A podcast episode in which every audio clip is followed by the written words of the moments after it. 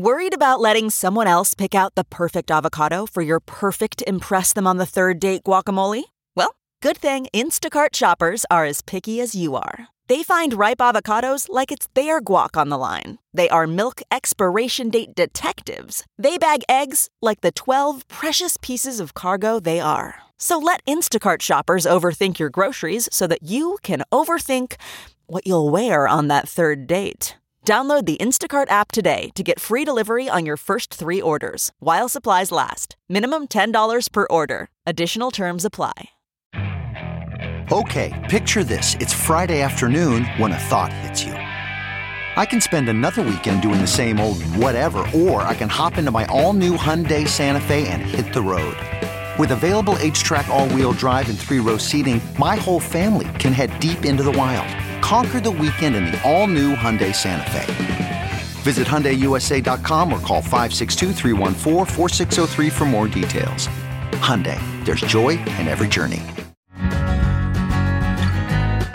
Everyone. Welcome to Dishing with Digest. I'm Stephanie Sloane, editorial director, here with Mara Levinsky, senior editor. Hi, everyone. Well, Mara, the big news this week, sending shockwaves through daytime, is Richard Burgi's dismissal from Y&R and Guiding Light favorite and Mara Levinsky favorite, Robert Newman, quickly hired as a replacement for Ashland. Now, there's a lot to unpack here to review. Richard was cast last March in what was meant to be a short term role, I believe, and it turned into a much bigger storyline. The show paired Victoria with Ashland and married them off in a splashy new Italian palazzo set. We named Ashland Best New Character in our Best and Worst issue, and it seemed like he had made a very solid place for himself in Genoa City.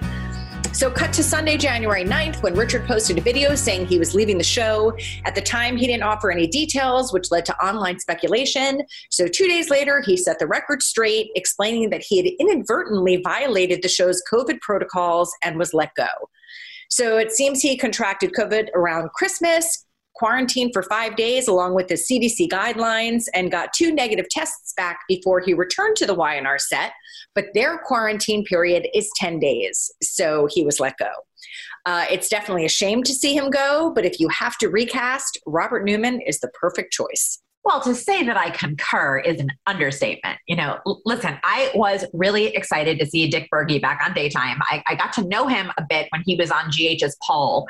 And not only is he a really charismatic actor, but he is just a straight up cool guy. You know, he's very soulful and has great stories. And I really enjoyed my conversations with him. And I thought he brought a really interesting energy to Y&R. But I am over the moon that it is Robert Newman who is taking over the role in fact, when news of his casting trickled out to our staff, uh, our photo editor emailed everyone, anyone check on Mara? Which gave me a good giggle.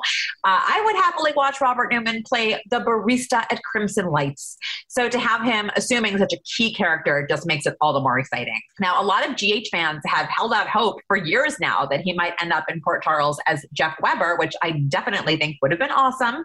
But Y&R is incredibly lucky to have him, and I am basically counting the minutes until his debut. Uh, you know, uh, Robert is one of those guys who, when I met him for the first time, my expectations were so high because he was hands down my favorite daytime actor when I was first getting really into soaps. And he was everything I had hoped he would be and more just a wonderful guy all around. And I know a lot of Guiding Light fans feel the exact same way I do, which is that it is just going to be so nice to have him back in the daytime fold. Here, here. I mean, I feel there are so many faves from New York soaps who would be amazing additions to the West Coast shows left on the air. Mm-hmm. So I love when one of them is hired because it just brings back all the feels. Um, now, in other casting news, not only will we see Patrika Darbo back as Days as Nancy, but Kevin Spirtas will also be returning as her husband, Craig. So we last saw Kevin on the Last Blast reunion on the Dual app in 2019, but he hasn't been back on the network show since 2009. And there is a big storyline plan for this duo, which I think is great. Uh, now, GH also has some big plans for Luke's memorial, and you spoke to Jacklyn Zeman, who plays Bobbie, for a preview. I did. I actually talked to her the day that Bobbie found out about Luke's death on air. So I had to text her after I watched, even though we'd just been on the phone for like an hour because I thought she did such a beautiful job in those scenes. Uh, but the memorial, which is going to air next Friday, is going to be can't miss for fans for sure and just packed with vets. Uh, I have heard from multiple cast members who were there that Jane Elliott, who plays Tracy, really knocked the speech that Tracy makes out of the park. I mean, are we surprised? Uh, but there are going to be some surprises that take place there that we couldn't reveal in the magazine. Uh, but it's very fair to say that a rather intriguing new mystery starts to unfold that day. Uh, in our new issue, I also got to catch up with Donnell Turner, GH's Curtis, for an interview uh, all about the big changes in his character's life in this past year the divorce from Jordan, the new romance with Portia, changing careers from PI to club owner, the introduction of Curtis's father, Marshall. So I hope that GH fans will check that out as well. Well, I know I will. Um, now, the biggest story over on Days is the double possession, and our guest today has found himself smack in the middle of it. Mm-hmm. It's Carson Boatman, who plays Johnny DiMera, who is currently possessed. So let's get him on the line to chat about all things Salem and Satan. Hi, Carson. Hey, how are you? Good. How are you? I certainly cannot complain. I'm doing pretty well. That's great. We are so happy to have you on, not only because we would love to get you to know you more, but your story is pretty hot right now, to say the least. No pun intended. Storyline. it's, uh, it's it's a wild ride. Yes, I bet. Well, let's start with you are an Iowa native, so tell us about your childhood and your family. Uh, yeah, uh, I was born in uh, Mason City, Iowa. Um, lived there for about the first six months of my life, and then my parents moved to a small town in the southwest corner of, of the state of Iowa called Hamburg.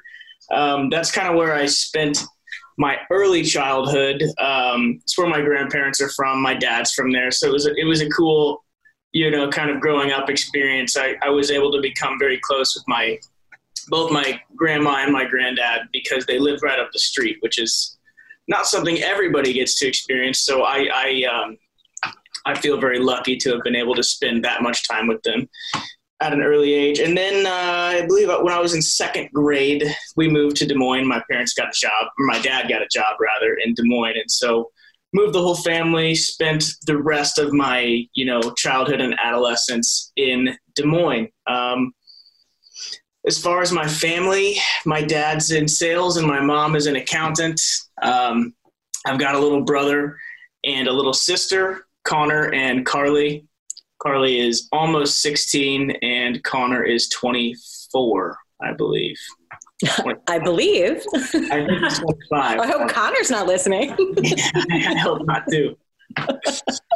when you look back at little Carson, do you see hints that he's going to become a performer? I do, and, and it's it's really funny because I didn't know. I you know consciously didn't know that it's what I wanted to do until a fairly you know uh, later I guess in life till I was about 19 is when I kind of was like you know I, I think I really I really like this. I want to take a go at it. But looking back you know I used to be I used to I used to go down my, my so my grandmother used to be a school teacher. So she's all about like nurturing the creative side of, of children, which is so so awesome for, for for my brother and I and my sister to have been able to kind of grow up with that kind of um, influence.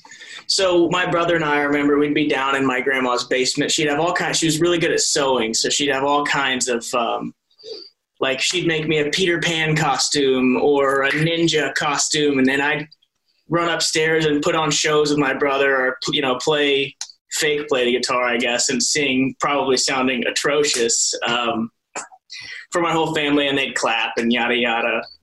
Uh, I'd, I'd, I'd, run around the house pretending i was danny zuko and like some black jeans and a black t-shirt sliding down the stairs. Um, but yeah i always did I, I loved doing that as a as a young child and then as i kind of got a little older, I think I kind of realized, well, it's not that it's not very cool if I it's not a very cool thing if I if I'm dressing up and and uh, you know playing make believe. I'm not uh, I can't be in with the the cool crowd if I do those types of things. So I think you know just naturally I kind of went from there into sort of more interested in playing sports and you know hanging out with my friends but never ever have lost the love of of going to see movies and and hear music and write music. Um, So I think, yeah, it's always been there. I just didn't kind of realize it until I was about 19 or 20. Mm-hmm. Well, what kind of student were you? A horrible one. I would I would not recommend uh, any any any any person take advice from me when it comes to schooling or prioritizing your time um, when it comes to school. I uh, you know I always my my feedback was always the same um, at like parent teacher conferences. It was always like, yeah, he's he's a good kid and he's nice, but he just doesn't ever do his homework, uh, and he doesn't seem to like school at all. And that's kind of I feel like how it was. You know, I liked. I really didn't like any class. I, I got to be honest. I hated it. Um, I got through it barely, uh, and then went to a year of community college. Hated that equally as much, um, except for there, you don't have anybody making you get up and go to school every day. So I found that I was I was actually failing some classes in college because I just didn't go. uh, That's how that works. Yeah. Yeah. So you know, I, I had the opportunity to come out here uh, to LA. Uh, I met a, a, manager, and she said, "Hey, if, if you moved out to LA, we'll we'll rep you." And I said, "Sure." When do I when do I leave? Right. Okay, well let's let's get back into that a little bit. So you actually had an agent somehow while you were in community college. I have I have read. Yes. So how did that come about? So uh, I had an agent by the name of Steve Myers with the Peak Agency in Des Moines, um, and you know I'd book random, you know, cable commercials, you know, like a, a cable company or a photo shoot, you know, and make two or three hundred bucks here and there just to kind of pass the time and, and make some extra cash. Um, but he hit me up and he said, "Hey, we every every year the agency does this. Uh, we go to we go to New York and it's a t- it's it's a basically a talent scouting type of thing. Um, so." You know, he was like, I, I would, I only ask, you know, a few people. I think you, if, if it's something you want to do, you might have a good shot at it. Um, let me know. And so I went because I didn't have anything else going on. And, uh, I went and uh, it ended up going pretty well. Met a few agents and managers. Ended up signing with one of the managers there um, and moving out to LA shortly after. Well, what was that transition like for you? And also, how did your parents feel? uh, you know, it was a, it was a, it was a, it was kind of a wake up call. Uh, my parents, I think, as supportive as they are of me, never have really loved the fact that I, you know, don't have a 401k and uh, health insurance and stuff that comes with with uh, with, with being an actor. Um, and so, you know, they, they were they were wary, but they they let me do it. Which, in hindsight, I probably thought they were being very negative about it um, and not supportive. But looking back from now to then, just the fact that they didn't say no, absolutely not. You're not doing that. Um, you're going to get your grades up and you're going to go work for whatever. Um, so they weren't they weren't thrilled, but they let me do it. My dad actually, I drove out from Iowa to LA with my dad, um, and then he helped me kind of unpack into my apartment, my first apartment on my own in North Hollywood. My mom came out on a plane a couple days later, just kind of helped me get situated. And I will never forget, they were there for, I don't know, five days. And the day that they left, I just, I, I, you know, I said bye, probably, you know, smiled and waved. And then I watched him drive off. I went straight into my apartment and I, I laid on the floor and cried for like two hours. Um, cause I was, I was like, what have I just done? I don't know anybody here really. Wow. I don't know, you know, coming from Iowa, hearing about LA, it's like you think everybody's out to, everyone's going to rob me or mug me. You know, it's like the big city. So I didn't know any difference. So it was definitely a very, it was, it was getting thrown into the deep end of life and culture, I think. Um, so there was an adjustment period, but at the end of the day, some of you know some of my best friends I'll I'll have for my entire life I've met out here, whether it be an acting class or at a, at a job that I had. you know, so I'm, I'm really thankful for the experience. Do you feel like you had a real idea of what it would take to try to get a foothold into the industry? Again, no, not at all. Not even a little bit. Uh, um, you know, you hear people say it's really hard. It's really, really, really hard. It might take 10 years. It might, you know, some people don't make it till they're 50. And me, you know, 19 year old, I thought I, you know, I, well, I don't think I ever was an arrogant person, but I was confident in myself. And in my mind, I thought, yeah, a year and a half, two years, I'll be on a show. It's going to be great. You know, I'll be a millionaire by the time I'm 25. Things are, this is incredible.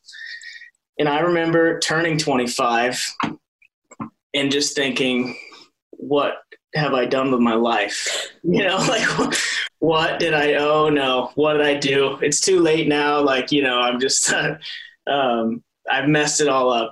But um, I think with that, I was kind of like, well, I'm here. I'm, I'm, as they say in, in uh, poker, I'm pot committed now. So I, I kind of just gotta. I just now I can't I can't leave the table until I till I hit it big.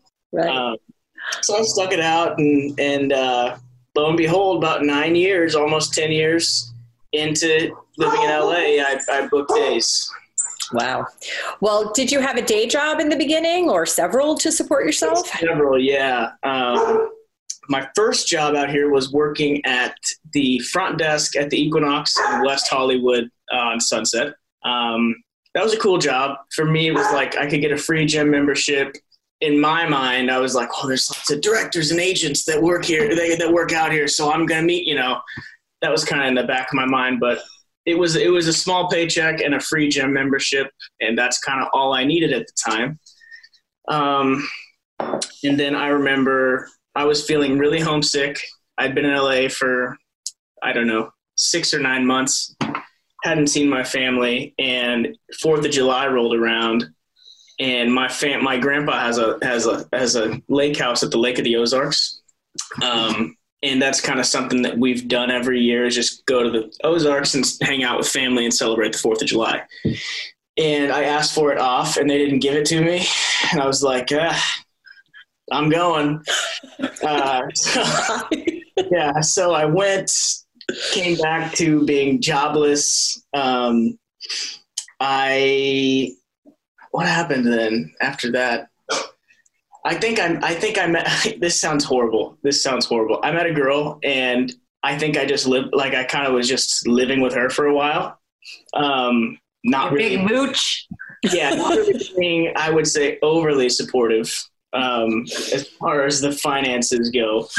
Um, that ended, and then I got a job bussing tables. I, I've, I worked construction in Santa Clarita for a little while. I did some bartending on the side. I did some personal training on the side. Um, I waited tables at this restaurant called Isabel. It's on uh, like Fairfax and Santa Monica. And then I my the last job I had before I booked days was probably my favorite job. I was a basically a, a private driver slash personal assistant for this architect who lives here in LA. Um, super great guy, really awesome job.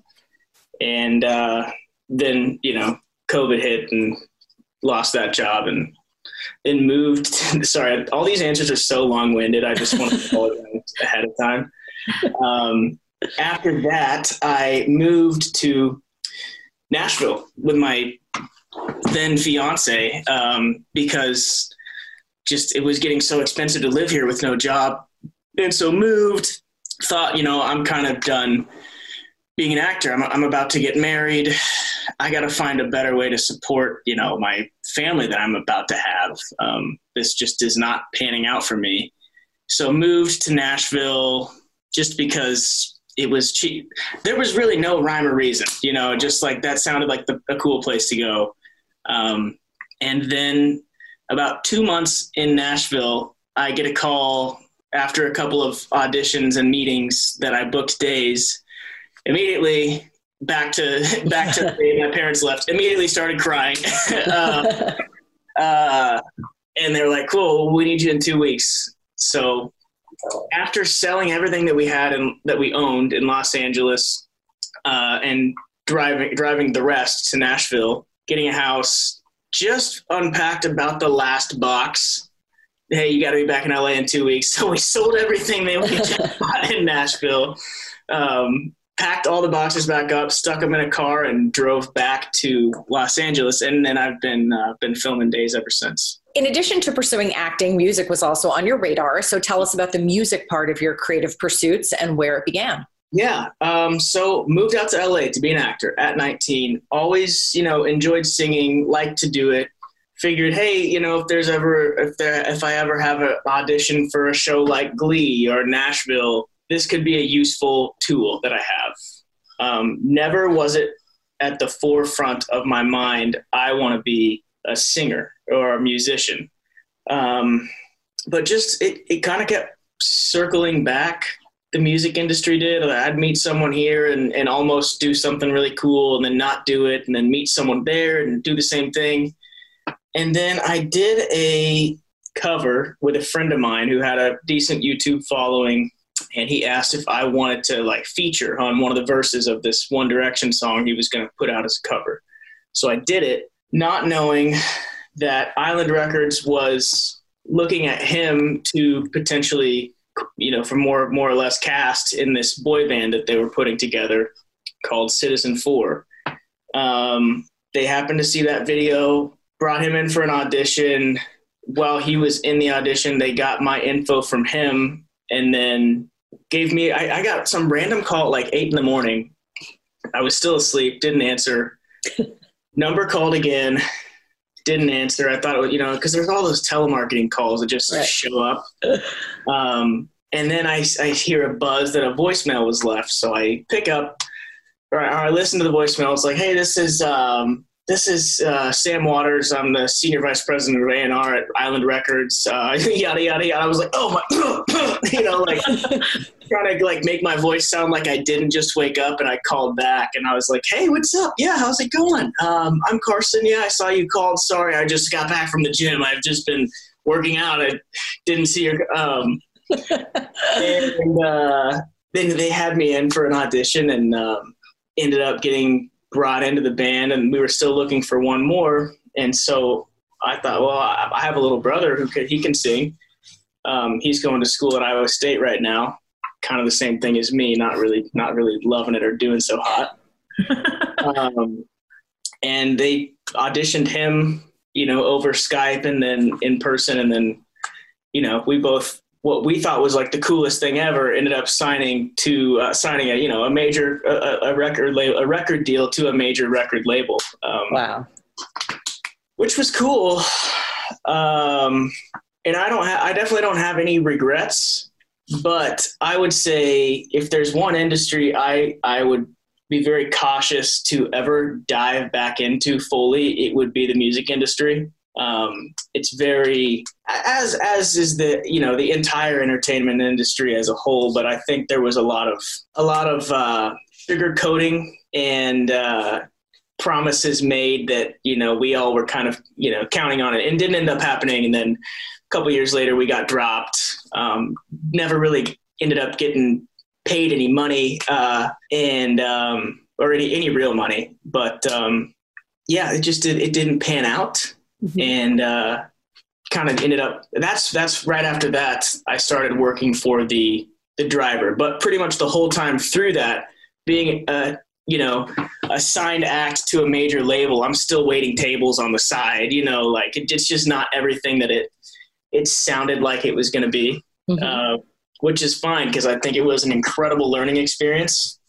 and uh, met a lot of people who I who I still love and, and trust as friends and mentors to this day. But um, that just didn't happen for us. Mm-hmm. I mean, I gotta say, if your boy band dreams get dashed, I think it's probably good that you've never really had them to begin with. You know, yeah. that you kind yeah. of lucked into that situation in a way. Yeah. That is exactly right, Mara. Um, you know, it's like any, any 21 year old kid, it's like, hey, you want to sign a record deal and be a millionaire? Uh, yeah, I totally do. That sounds great. Right, twist my arm. pen and paper. Let's let's sign it now. Um, so it's you know it it just seemed like an opportunity that couldn't be passed up mm-hmm. at the time. Um, I certainly wouldn't have ever envisioned myself being in a boy band though. So it, it probably is for the best. I listened to your single Name in Your Phone, and it is a oh. bop, might I add. Um, Thank you. And and you wrote this with some like serious heavy hitters, including Sam yes. Sumser, who happened to have a little bit of a hit in Lizzo's Juice. Uh, like, how did you meet him and start writing with him? He's been a friend for a long, long time. Um, I've known Sam for long, I don't even know, eight years maybe. Um, and cool story behind it. So my, I had some other friends who were in another boy band, and he was kind of producing some songs for them. And he and I met and wrote a couple songs together then. And then kind of lost touch. Ran into him at a at like a Grammy party a few years later, and kind of reconnected. Fell apart again. Fell fell fell out of touch again. And then ran into him again at a Brett Young concert at the Hollywood Bowl. And he was just like, "Hey man, you know things are starting to like do really I'm, things are starting to like really pick up for me. Like i'm working with some cool people. If if your boy band ever doesn't work out you know let's try and let's try and figure something out together. And like three weeks later we got dropped. I'm literally at, my uh, at my manager's office at, at my manager's house. He's telling us you know we're in the meeting getting dropped.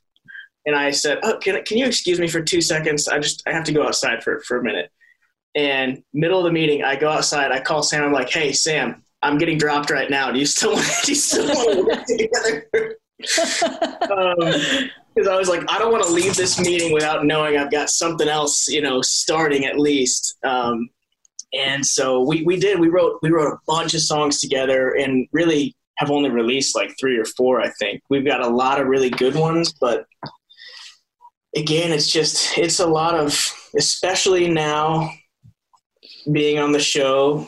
It's so much energy and, and time to make a song be successful. Like you said, Mara, name in your phone. I also think it's a pretty good song. Um, but it's got I don't know maybe 500 streams. I haven't even checked it. It's because you just have to. Gonna get more now. yeah, I hope so. I hope so. Um, it's just you got you have to put in and you got to be on TikTok now if you want to be. And I'm like I can't I can't even I can't grasp TikTok, nor do I necessarily want to. Not bashing it, it's just not for me. It's not, mm-hmm. you know, I can barely run my Instagram. um, I just like to, I just like to, for me, it's like music now is like, it's just, it's fun. And it would be so great if, if I put a song out one day and it, poof, that's great. I'm not going to ever try to avoid success, but, um, I just don't think it's where I want to be putting all my energy right now. Mm-hmm. I'm really loving being on the show, and uh, I'm I'm super happy to kind of see my acting career start to blossom and unfold, and I just want to nourish that as much as I can. Mm-hmm. Well, um, on a personal front, you had only been in LA for three years when your gym trainer set you up with another one of their clients, your now wife, Julana. So tell us about your love story. I met her, yeah, I met her through a trainer that we both had at Crunch on Sunset and Crescent Heights, um, Layla. Uh, we both had just started at Crunch. Julana had just moved to LA. And from what I've heard from her side is that Layla was trying to set her up with all of the uh, like the trainer the trainer guys at the gym um, and she wasn't really feeling it and i guess um, she had maybe was just finishing training me or something and Julana was coming up, and we just kind of a quick, "Hey, how's it going? I'm Carson. Oh, I'm Julana. You know, we both have the same trainer."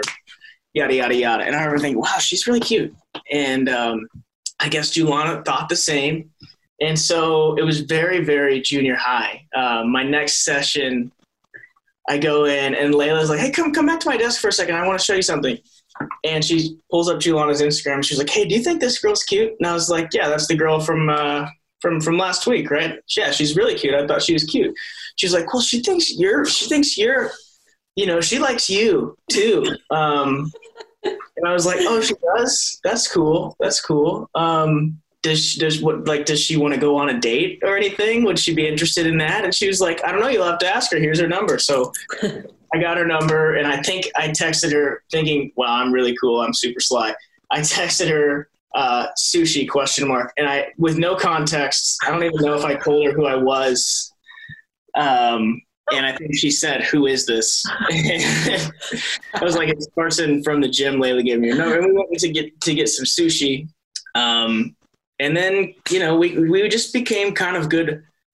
You know, we we became friends for for six or seven months, and then I remember we were like watching Game of Thrones at her place. That was kind of like a thing that that like bonded us at the beginning. We got super into Game of Thrones and we watch it every night. Um, but I remember just looking, like laying there next to her and looking over at her being like, what? And I was like, what do you mean what? She was like, well, I know what I'm thinking. What are you thinking? And I was like, verbatim, I said, okay, here's the deal, Julana. I love you. And, and she was like, oh, I love you too. And then um, from then on, we just uh, been pretty inseparable. Um, and now she's my wife and couldn't be happier about it. Oh. That's awesome. What a terribly unromantic, unadorable story. um, uh, uh, tell us about the proposal, which I think also had a musical twist to it. It did have a musical twist to it. So I called up Sam when I when I realized I wanted to propose. Um, I was actually in. I'll, I'll, tell you the quick story about proposing for about what led up to it. Um, I was in Nashville. It was before we moved there. It was in July of 20, 20, I guess. Um, I was in Nashville doing some just some writing sessions and hanging out with some friends for I don't know eight or eight or so days, taking some taking some meetings because I think we had decided okay we want to move to Nashville soon. So I went out and tried to just kind of I looked at some houses and took some meetings with some people and, and whatever. And I was with a buddy of mine and he was having some problems with his relationship, and we we're having a like a little fire in his backyard. And everything he would tell me, I kept coming back with a response. Well, with with Julana and I, we do dot dot dot, and I kept saying, well, with Julana and I, well, with Julana and I, and this works really. And I was, and, and I'm like coming to the realization as I'm giving him advice. Oh, I should marry her. You know, like I, we should get, we she should she should be my wife. And um, and so the next day, I wasn't planning it, but I was getting coffee with a with a, another buddy of mine, and I looked two doors down from where this coffee shop was in this trendy, like the Silver Lake of Nashville, if you will. Um, it was a little kind of mom and pop jewelry shop. And so I went in there, freshly, uh, freshly paid by the government with my $900 weekly and I walked in there. I said, "Hey, um, I'm looking for a ring. I would like a nice ring for a good price." And they said, "Cool." these are some nice rings for some good prices. And I said, cool, that one looks good. Um, bought it, asked, asked around to a couple of her friends to get her ring size, and then called Sam because Sam lives in Nashville now. And I said, hey, I'm going to propose to Julana next next week at the Ozarks for the Fourth of July. So this must have been June. Um, can you help me put a song together? And then at the end of the song, when the music cuts, I'm going to go into you know, a little, just a 45 to minute long speech telling her, you know, how much she means to me and kind of just cover our story together and then ask her to marry me. He was like, yeah, cool. When, when do you want to do it? Come over to the studio. We'll, we'll set up time. So did it. Um, it was actually my mom's birthday. It was July 3rd. Um, we were at the Ozarks and I took, I said, Hey, you want to go on a walk? Let's go down on the dock for a little while. Let's just sit and watch the water and we're kind of watching the water, watching the boats go by, and I said, "Oh, hey, I just got a I got a song back from Sam. I haven't heard it yet. Do you want to Do you want to take a listen and tell me what you think?" And so I had, you know, I brought the I was prepared. I had the phone and the air and the and the headphones, and and so I said, "Put these in your ear and listen to this song." And she did, and you know, three minutes goes by, and she's just sitting there. I can see that she's a little, you know, confused or shocked or, si- or just very silent and like deadpan straight ahead. And I was like, is, is, it over? Are you still, is it over? you know, she was like, "Yes, it's over." And so I got I got down on uh, one knee and gave her a ring, and and uh, then we started. I think my mom was like planning the wedding like as I was proposing already, so she she had already got a jump start on that. And um, we got married about a year later, uh, July twenty third of twenty twenty one, Mm-hmm. back in Iowa. I feel, have you and Lucas ever discussed your proposal stories? Because he has a similar one with Shelby that it took place at like her parents' cabin or something, which is very Yeah. nice. Um, Um, we love Lucas and Shelby. Uh, they're great. Yeah. Um, okay, so it was during your bachelor party that the role of Johnny started coming into play. So tell us about your casting story at Days. Um, man, as I as I say as I tell all these stories out loud, I realize how like random my life has been. Um, but it doesn't feel that way. It's it feels like I've been like trying to do the same thing for so long, so it doesn't seem random like close up, but far out. I'm like, wow, that's a little interesting. Anyway, um, yeah, I was in Colorado with some of my closest friends, many of whom are, are actors that I've that I've met out here or or other places. And I had booked out with my agents. Um, I'd already moved to Nashville, which my manager knew, but he said, "Don't tell your agents that you moved to Nashville. Everything's self tapes anyway. There's no need to, you know, give them any reason to not be submitting you." Um, and so I didn't but I booked out. I said I'm going on my bachelor trip, and you know it's like 10 a.m. on a whatever day in in uh, Colorado. We were just uh, you know having some early morning libations before before going about the day, as you do on a, on a bachelor party, um, Or any party. or any party. yeah. Um, so you know, feeling pretty loose. See this audition come through. I'm like, ah, come on. Like I said, I'm here. Like I'm trying to go skiing and hang out with my friends. Um, Let me live. huh? Let me live. Yeah, let me live. Haven't seen an audition in two months. Now you send me six on my bachelor party. Classic. Um, no, I my agents are great. That was That was a that was a great audition for the role Yes. of frontal Yeah. client. yeah, artists and representatives, best agency out there. So happy. I love you guys if you're listening. Um, but this audition comes through. You know, I'm I'm mostly mostly sober, I would say, and uh, I had a, I had a friend, one of my best friends, Tanner Stein, who's an actor as well, and I said, "Hey, dude, I know it's annoying, but it's for days, and I've I've gone in for days." so many times I've kind of built up a relationship with Marnie, the casting director, and don't want to, you know, don't want to have that relationship change or, or let her down in any way. So I'm like, I have to do this audition. We just, we have to do it before we, you know, before we do anything else. So he's like, fine, fine. I've got seven other friends in the background. Hurry up, hurry up, hurry up, which is exactly what you want when you're trying to do a good self tape. it's, it's really good to have that extra impatient pressure. Um, but and we do it. I'm like, I'm kind of, I, I was a little chubby, you know. I put on, I put on, you know, 15 pounds or so, you know, at the beginning of COVID. My hair was long. I didn't shave because I didn't bring a razor on the trip, and I had like perfect, like just red, but where my goggles had been, you know, from the sun and wind, and the role said it was like incredibly handsome 19 to 22 year old you know male open ethnicity as as that's what breakdowns say and um I, I did my slate and I was like, "Hey guys, how's it going? I'm Carson. Uh, thanks for having me in again. By the way, I promise I'm super handsome and good looking, but just not right now. And if you if you cast me, I I, I promise I will be. Also, I, I have whiskers because I couldn't shave, but I'll shave. Um, and then I proceed to do the audition in the worst lighting in the cheapest Airbnb we could find. Just no sunlight, just just you know those like just dark yellow lights just coming coming down overhead, and uh, do it do it a couple times, send it in. Don't hear anything for like two weeks. I was like, yeah, that, I'm sure that that probably wasn't my best work. I can't imagine. I wouldn't be surprised if I don't get a call back. Uh, another week goes by. I get a call from my agent. Hey, congrats! You got a call back for days. Um, I was like, great, that's amazing. I had COVID nineteen um, back in Nashville. Julana was in LA working on a job, so it was me and my dogs, and I was sick as a dog.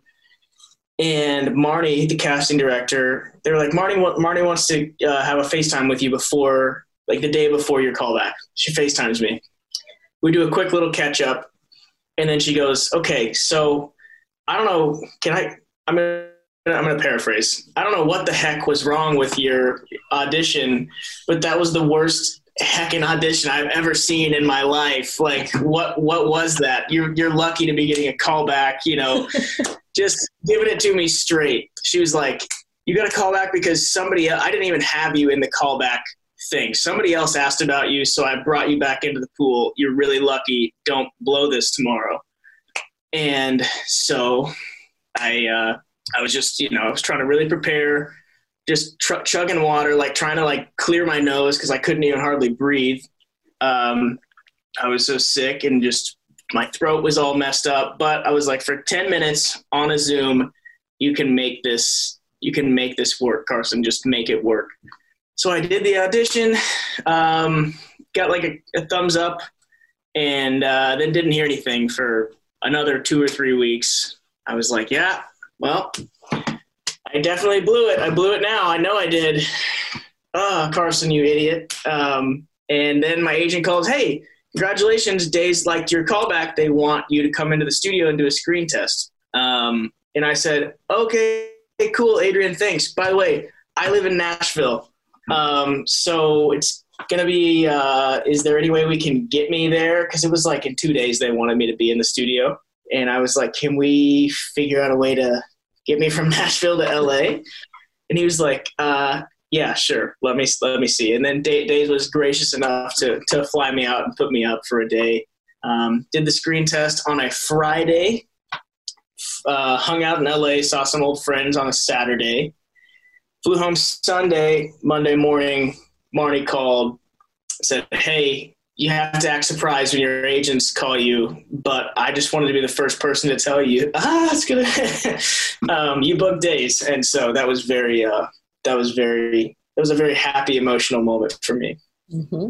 So I remember reading in uh, your first interview in Soap Opera that you that you cried. You know, t- talk to us about what that emotion was and I'm now misty eyed, feeling your emotion again.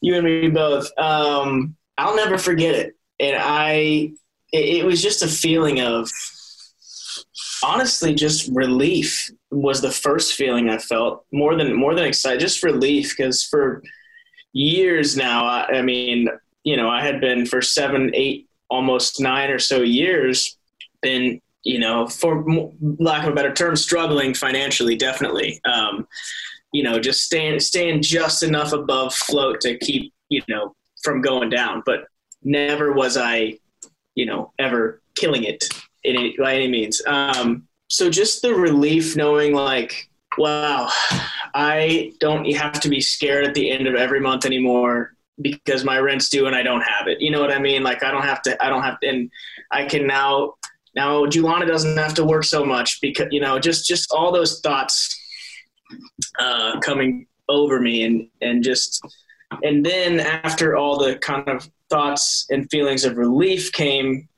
feelings of like yeah wow i did it i'm good enough you know i've been so close so many times but and just the, the the triumphant thoughts of i'm good enough to be doing this you know kind of it justified the last nine years of struggle. Um, and then I called my parents, and and then my agents called me, and it was just uh, I still I mean it's it's definitely something that changed my life um, for the absolute better. Mm-hmm. Yeah. Well, now we know that your mom is a big Days fan. So, how did she react not only to hear that you were even auditioning again for the show, but that you now were going to be on the show and part of two pretty huge families to boot? Yeah. Um, yeah, she was she was excited. You know, the whole auditioning thing, letting her know about that. She after a couple of years, she kind of was like, anytime I'd call her about an audition, as anybody would be like, yeah, cool, great. Oh yeah, another audition. That's great. Um, cool.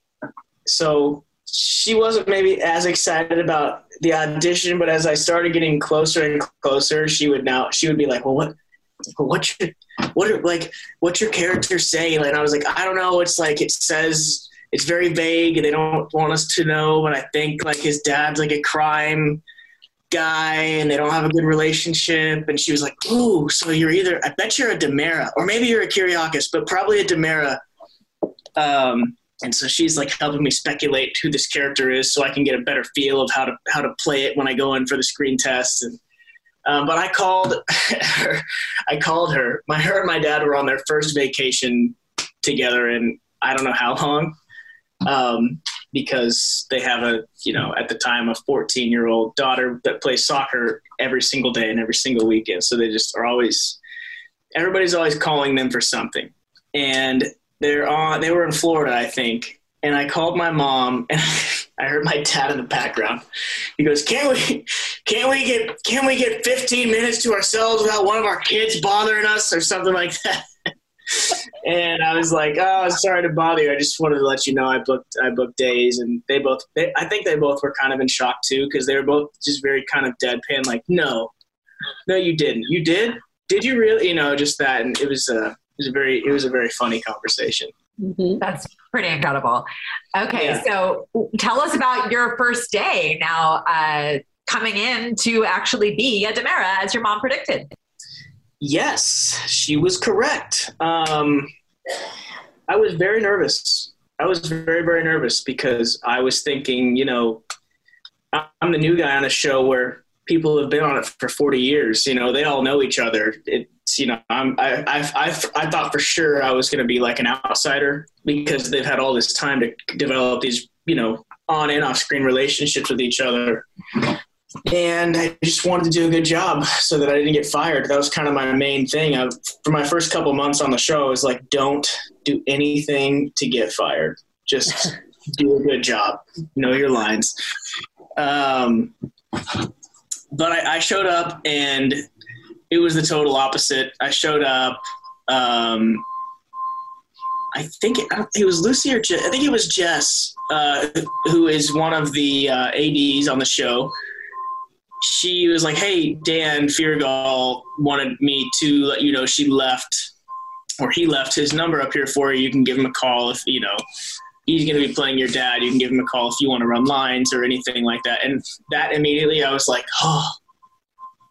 That was just a very, you know, it made me feel very a lot more comfortable, a lot more like, okay, it's not so closed off. Like people are opening themselves up, and you know at least one person is, and it turns out everybody is that way. I mean, this every single person on the show, they're they're so incredible. Like it's so much fun. We really are all like a one big family. Um, we do things together outside of, of filming. Um, we have a lot of fun while we are filming. But the first day, I'm sure if I if I went and looked back at it, I probably looked super stiff on screen. Um, I was very very nervous, but also, you know, kind of I think knew I, have been maybe not been on a show ever really, but I've been being an actor for almost ten years, so I had that at least to take comfort in. Like I know, I know, I know how to do it. It's just a matter of don't let the nerves overcome you. Well, as Johnny, you are the son of EJ and Sammy, two very important people within the framework of Salem. So tell us what it has been like, in addition to Dan, to working with Alison Sweeney and Dan so much fun. Um, Dan and I have a great time. We uh, we always have a lot of fun filming. Uh, I didn't work with Alison until whew, I'd probably been on the show five or so months or so or something like that before I actually had scenes with Alison. Um, that was for me was kind of like my first day all over again because she's like on the show. It's like she's this mythical character, you know, because she she she goes away for a while, then she comes back, and when she comes back, it's the most it's like all about that and it's very dramatic and very important. And then she goes away and she comes back and then we're all there with her again. Um, and so i was like man she has just, she's been on the show for a long time. She's been one of the faces of the show for 30 years. Um, so there was an intimidation factor there. Um, for no reason because she is she was so encouraging and so sweet and so helpful as she always is through every scene. Um, I think it was just it felt kind of surreal because I can remember seeing her on TV growing up. You know, like she for some reason she is she stood out to me for some reason whenever I was watching it as a, as a young as a young kid. So it was just felt very like I shouldn't be here. I shouldn't be here right now, but I am. So I guess I just better do this. Well, uh, something fun is that you have a twin sister on the show, uh, yes. and uh, she is played by Ms. Lindsay Arnold. So tell us about your uh, off-camera dynamic with her. Again, so much fun. She gives me. We give each other a hard time. I think she gives me a harder time than I give her. Um, but I love her to death like she's my own sister. I really do. Um, I would do anything for her. I, I, think she'd do anything for me, and, and just the, the, the relationship that we've been able to develop um, over the course of this last nine months has been really, really important to me and meaningful. And I hope the same for her. Um, I remember the first scene. I think my first day, I had scenes with her, um, and immediate like it, she and I both talked about it like like right after the scene. There was just kind of like an immediate sometimes you just have that connection. It's like oh we we connect you know on some level we connect and it's really cool. Mm-hmm. well uh, johnny is marlena's grandson which puts you in the orbit of deidre hall her portrayer as well as drake hogestyn's john who your mom had a big crush on. So tell us what it's like to work with the two of them. A lot. You guys you guys are you guys are airtight. We do our homework. yeah, you do. um, you know, it's so. I'm going to start with Drake. Um, Drake is is I've never met another person like Drake. I don't think he's all, and I mean this in the most respectful way. I don't want to I don't want to step on anybody's toes, especially especially Drake's. Drake, if you're listening, not toe stepping, but he's like um, he's like the quintessential grandpa that everybody loves, you know, like, and that's who he is in real life. He's got so many stories, and he's had the craziest. I'm sure you guys know his story. Mm-hmm. He has had the craziest life, and he's got a story for everything, and it's 20 times better than any story you've ever heard. And he's just so committed to his work and he's so helpful in any way that he can be. Um, the running joke around set is that Drake is one of the prop guys because we're not supposed to like I don't know why, but we're not supposed to like if there's a table that has to be moved, we're not supposed to do it probably for uh, you know liability reasons. And Drake always gets in trouble because when they're like, "Hey, can we move it?" Drake like, "Oh yeah, sure," and he'll just grab it and pick it up and everyone's like, no, no, no, no, no, Drake, stop, stop, stop. And he's like, well, it's done now, you know.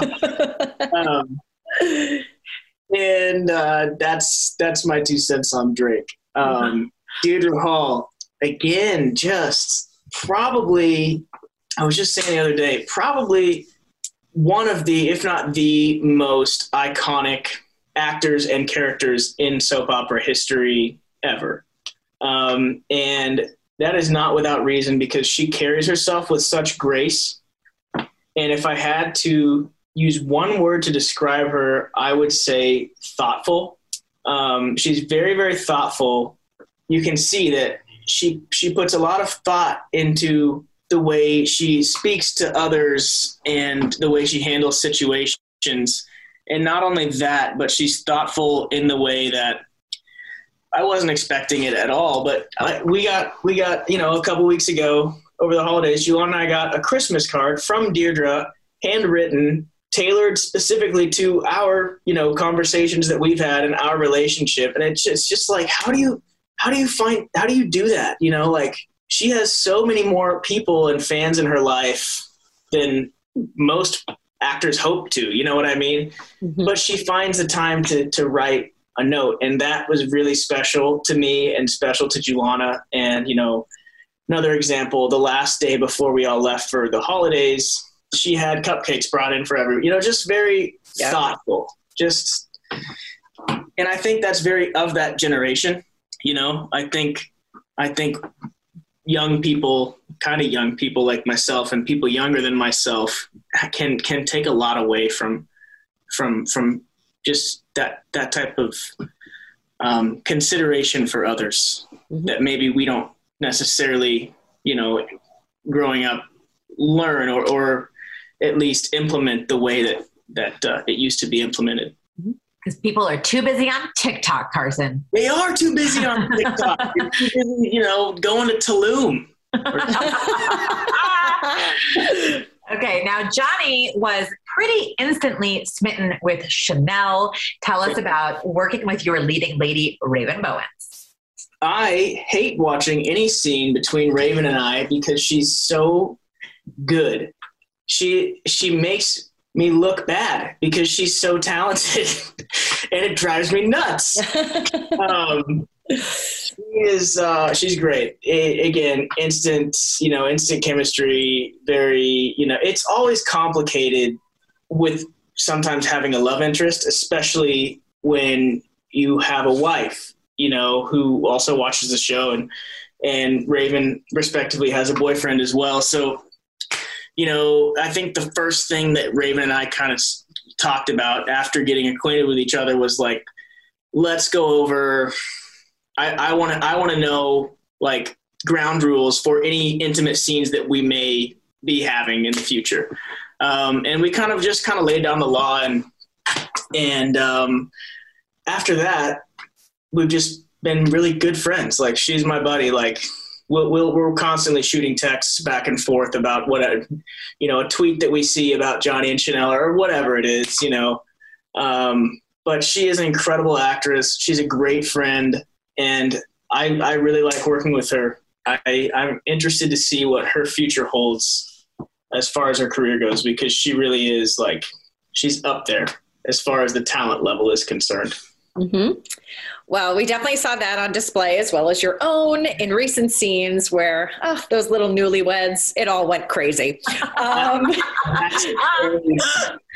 now, Johnny was the catalyst for the possession story, really, because of the movie that he was making about his um, mother's life that turned into the possession story. Yeah. So, first of all, tell us about hearing about the possession story. When did you know that Johnny was going to be possessed? And talk about those yellow contacts.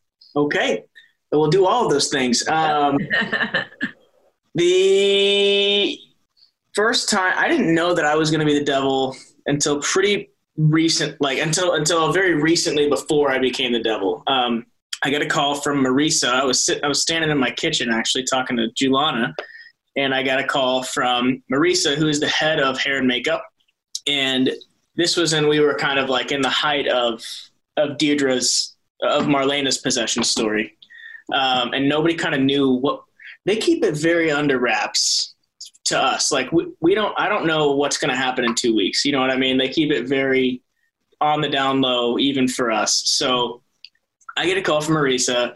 She says, "Hey, do you wear contacts?" And I was like, "No, no, Marisa, I don't."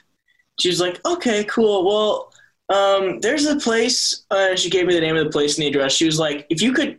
There's an appointment for you to go in there at 11 on Monday to go get fitted for some. And I was like, Marisa, am I going to be, am I going to be the devil? she was like, yeah, yeah, I think you're going to be the devil. Um, it's just going to be for, for a while. And I was like, okay, cool. Sounds good. Dude, can you tell me anything else? She was like, no, no, I can't. Just make sure you go to your appointment on Monday. and, uh, like a week and a half later, I was playing the devil. Wow. Amazing. Amazing. Yeah. And is it fun? I think it's a blast. Um, it's like, it's just, you get to do things as an actor because I, I feel like if you follow, you have to fall in love with your character if you want to do a good job playing it. And so for me, having Johnny being possessed, it's like I can do as an actor pretty much whatever I want. I can treat people however I want and I can be the bad guy and get to show that side of, of my own craft without the character of Johnny having to take any credit or blame for the the bad deeds. Um, so it's kind of best of both worlds. I, I get to have my cake eat it and eat it too. I kind of get to jump back and forth between good guy and bad guy, which is a really fun challenge. Mm-hmm. Well, tell us about wearing that fabulous red suit um, for the big scenes where Johnny dumped Chanel. Yes, those scenes. Um, the suit. I am still not convinced as to whether that is a suit made of garment or a suit made of latex. it, is, it is so tight. It is so so tight. Um, the pants. I, I actually was telling was telling you guys earlier. Um, actually, I think it was before you hopped on, Mara. But I, I was saying that I, I it, they were so tight that I couldn't actually even bend over to tie my own shoes uh, without risking that the pants would rip. And and uh, Richard in the uh, wardrobe department had to uh, they had to sew the pockets shut because they were just popping out. So you know the pants um, and the shirt. I couldn't I couldn't. It was so tight that once I tied the tie, I couldn't get my my hands up behind my neck. So Dan, we'd have rooms across the hall from each other. He had to come over every day that we were shooting in that suit and like flip my collar back over my tie. And then I'd take a deep breath and I would just hold my breath the whole scene because uh, it was impossible to get air. But hey, it looks good. Look great. good, and that's what that's what matters. Beauty is pain. That's right. I will say when I hopped on, I and I could hear you midstream of that. I was like, "They're talking about the suit." I, I, had I had little doubt. So uh, you were in a pretty unique love triangle, quadrangle, possibly whatever it would be with Quinn triangle, because of if we're counting the devil, I guess, as a separate entity. But you and your twin uh, both have this this thing going on with Chanel. What did you think when you found out that Johnny's twin sister was going to hook up with Chanel after um, Johnny as the devil dumped her? Yeah.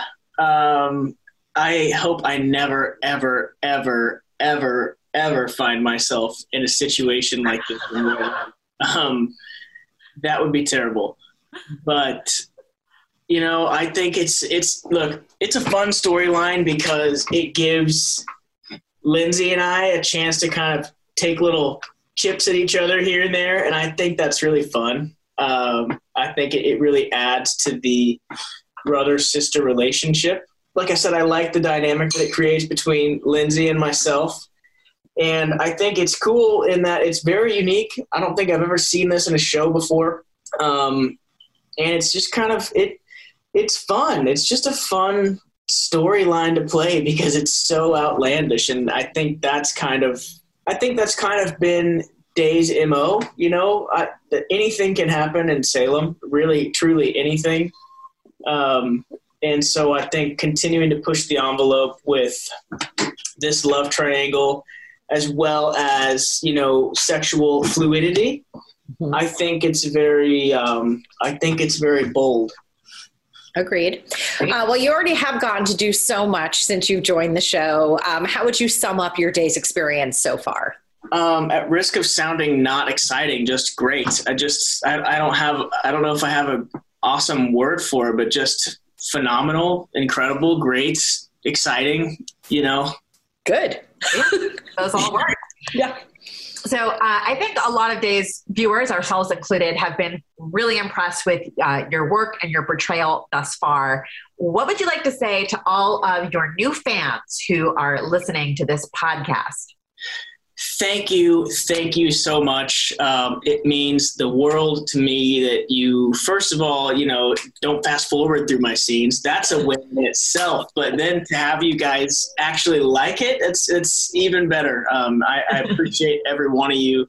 I hope to connect with each of you in some way, somehow down the line. Well, Carson, this has been so much fun talking and just hearing about all of your fabulous stories and experiences so far. And we look forward to seeing what's up for you in 2022. Yeah, me too. And thank you guys so much for having me on the show. I had a, I had an incredible time. Well, thanks again, Carson. Have a great day. Thank you. You too. Thank you so much for joining us. Thank you to Carson Boatman for being our guest. If you like this podcast, please subscribe wherever you listen to podcasts. Be sure to pick up a new issue on sale now and come back next week for another podcast.